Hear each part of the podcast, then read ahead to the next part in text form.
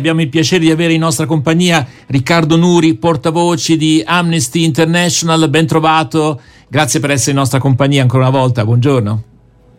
Buongiorno, grazie a voi. Allora, prendiamo in considerazione un articolo che troviamo quest'oggi sul Corriere della Sera, L'ecatombe di dissidenti, un articolo di Marco Imarisio, uccisi in cella all'estero. Chi resta? Allora eh, inizia così, è proprio il primo paragrafo. Arrestati, esiliati, la repressione di ogni dissenso e l'eliminazione di ogni anelito liberale da parte di Putin nascono ben prima dell'operazione militare speciale in Ucraina. Ecco Riccardo Nuri, naturalmente siamo tutti, eh, come dire, sgomenti eh, per eh, quello che è successo al, Nav- al Navalny eh, oggi sul Corriere si parla di, dei misteri, tutti i misteri, e c'è una fiaccolata prevista a Roma con Schlein e Calenda. Non ci saranno Conte e i leader del centrodestra, ma insomma comunque sarà una manifestazione certamente partecipata. C'è chi parla anche di persone che sono state però schedate, non so, insomma, una cosa un po' strana, ecco. Ehm, Io vorrei mm. leggere queste parole virgolettate di Navalny il mio messaggio, se dovessi essere ucciso, è semplice. Non arrendetevi. È una cosa molto ovvia da dire, ma non avete il permesso di arrendervi. Se dovessero decidere di uccidermi, vuol dire che siamo incredibilmente forti. Poi continua. Mm. Questo messaggio mi ha particolarmente colpito perché credo sia il messaggio fondamentale. Un uomo che viene avvelenato, che è in Germania, che a un certo punto torna nel suo paese, sa sì. però vuole essere questa testimonianza per tutti. Oggi di questi eroi moderni non se ne vede tanto. Allora, Riccardo Nuri, eh, insomma, c'è tanta roba da dire, ecco, possiamo dire questo. Eh, sì. Una sua riflessione. Eh, eh, e intanto, intanto, la prima cosa da dire è che di eroi moderni eh, ce ne sono tantissimi, ma sono sconosciuti. Ogni tanto, eh, con tutta la, la, tragicità della situazione, c'è una persona che esce dall'ombra dal buio delle carceri, eh, ci racconta del suo coraggio, della sua voglia di sfidare regimi autoritari, sapendo che il prezzo da pagare può essere molto alto come nel caso di, di Navalny. E ci sono nelle, delle continuità che fanno impressione nella storia di quel paese attraverso varie ere. No? Se pensiamo a Vladimir Karamurza, che è un intellettuale, uno storico condannato a 25 anni di carcere eh, per aver dichiarato la sua opposizione alla guerra contro l'Ucraina, quello è stato un processo tipico dello stalinismo. I trasferimenti per migliaia di chilometri, uno dei quali ha riguardato anche Navalny a dicembre scorso e ha sicuramente avuto un ruolo nel fiaccare la sua salute. Trasferimenti di detenuti per migliaia di chilometri tra un carcere e l'altro in condizioni di sparizione forzata ricordano il periodo sovietico. Eh, il fatto che mh, sotto l'Unione Sovietica, così come in Russia, eh, ci siano misteriose morti all'estero, così come persone uccise in strada o nelle prigioni, ci dice che la situazione è terribile. E, e eh, Vladimir Karamurza è uno, Alexandra Skocilenko un altro, un'attivista femminista che si è opposta alla guerra e sta scontando sette anche di carcere, anche lei non è in buone condizioni di salute. E bisogna che la comunità internazionale, al di là dell'emozione di oggi, di domani, poi pretenda che queste persone siano scarcerate, se no il rischio è che la lista dei morti nelle prigioni russe possa allungarsi. Mm c'è veramente la capacità, la possibilità di fare pressione sul governo russo, visto che abbiamo dei pessimi rapporti in questo momento? L'opinione pubblica occidentale può fare Biden, la differenza? Biden è stato durissimo. Eh sì, però appunto eh, fa la differenza, oppure paradossalmente è un muro contro muro? No, è un muro contro muro, soprattutto perché poi quando si parla di diritti umani, queste storie vengono sempre manipolate per qualche altro motivo eh, non, si fanno sempre confronti, Navalny sì, Assange no.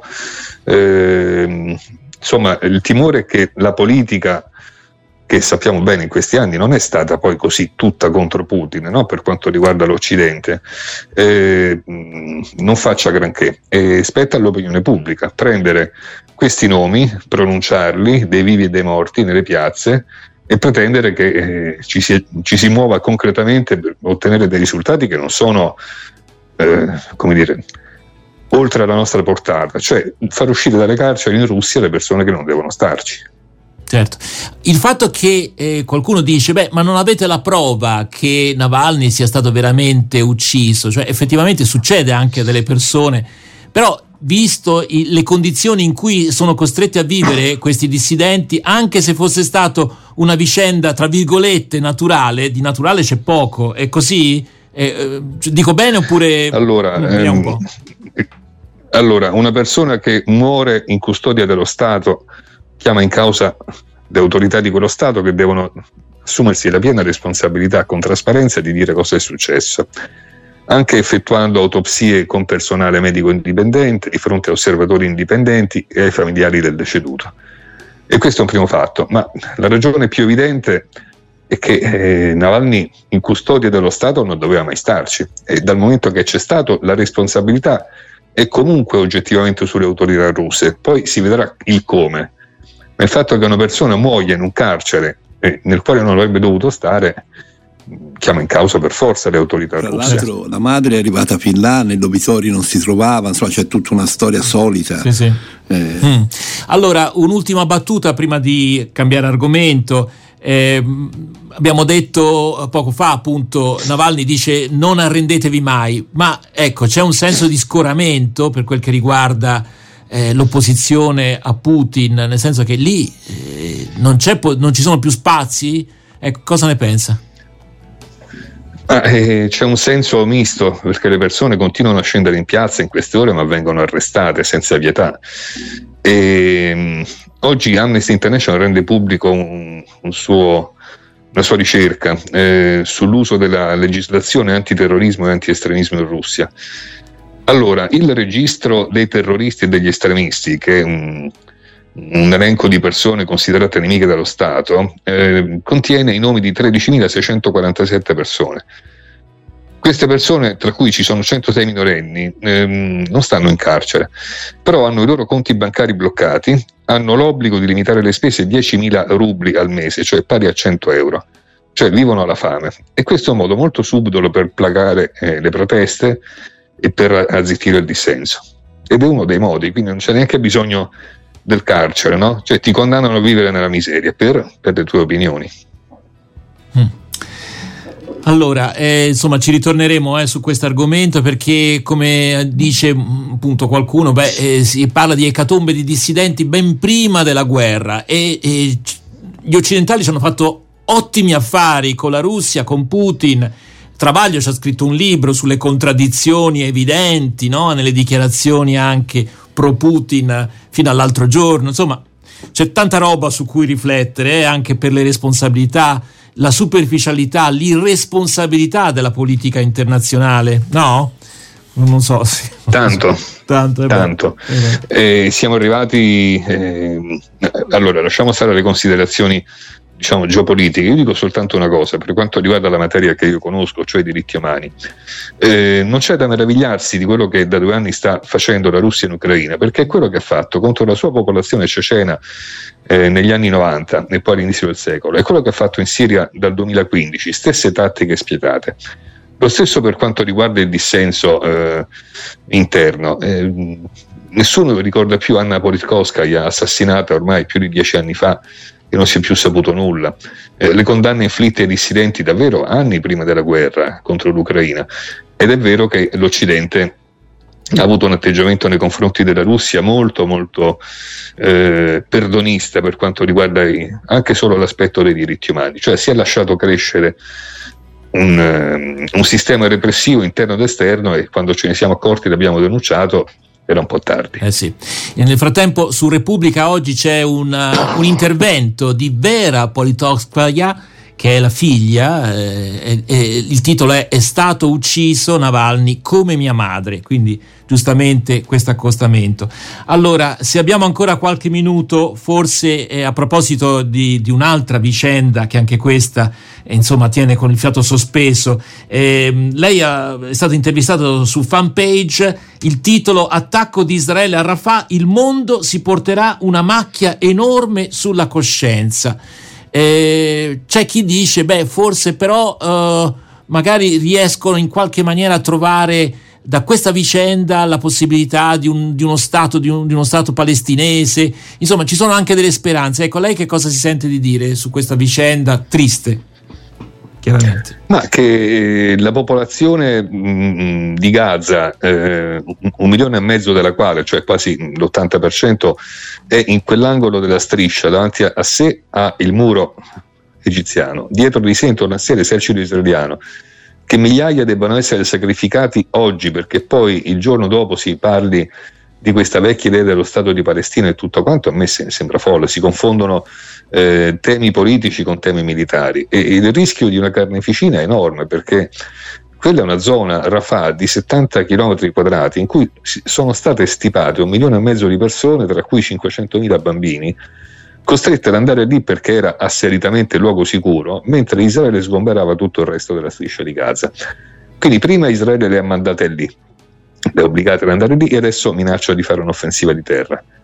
E di fronte a tutto questo eh, il vocabolario rischia di non contenere più le parole giuste, catastrofe, cataclisma, lo, lo stanno dicendo tutti, persino gli Stati Uniti certo. sono contrari. Certo.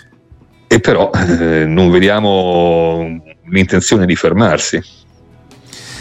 Riccardo Nuri, mi sembra sia stato un intervento molto duro, uno scambio con il presidente Lula, che anche lui ha parlato di genocidio poi al, al, di là del termine genocidio, a volte mi sembra Roberto che sia la, la, la, la guerra sulle parole, che poi alla fine non è lì il problema, non lo so, eh? che ne pensa Riccardo Nuri? No, se il problema sarà lì lo, lo, deciderà la Corte internazionale di giustizia che sta esaminando il caso del Sudafrica contro Israele per violazione della Convenzione sul genocidio. Eh, quello che stiamo osservando noi è che un rischio concreto eh, di genocidio possa esserci, soprattutto se va avanti queste operazioni di terra a Gaza. E per il resto avete ragione voi, insomma, il vocabolario dei diritti umani, soprattutto il vocabolario del diritto internazionale, non è fatto per essere messo lì su, su un tavolo e ci si gioca a carte, questo non c'è dubbio. Intanto sono tre, quasi 30.000 morti, credo 12.000 bambini, insomma, mi sembra che... L'opinione pubblica si è spostata però, ecco, adesso persino gli Stati Uniti, però eh, che cosa eh, questo comporta? Diciamo, sul campo pare poco. Ecco, qual è la, forse un'ultima battuta perché so che la stiamo prendendo troppo tempo, ma eh, una sua speranza, se c'è ancora motivo di speranza per questa vicenda? la speranza c'è, però bisogna passare dalle parole ai fatti, dalle condanne ai fatti. Eh, quando si, eh, ormai ci si convince a chiedere il cessate il fuoco o comunque di fermare l'offensiva, eh, c'è una cosa da fare, non mandare più armi, l'ha detto anche eh, il capo della politica estera europea Borrell, no? se tu uccidi persone e si pensa che ne stai uccidendo troppe, non devi mandare armi così non faranno questa strage. Riccardo Nuri, portavoce di Amnesty International, grazie per essere stato in nostra compagnia quest'oggi. A risentirci, a presto. Grazie a voi. Grazie. grazie.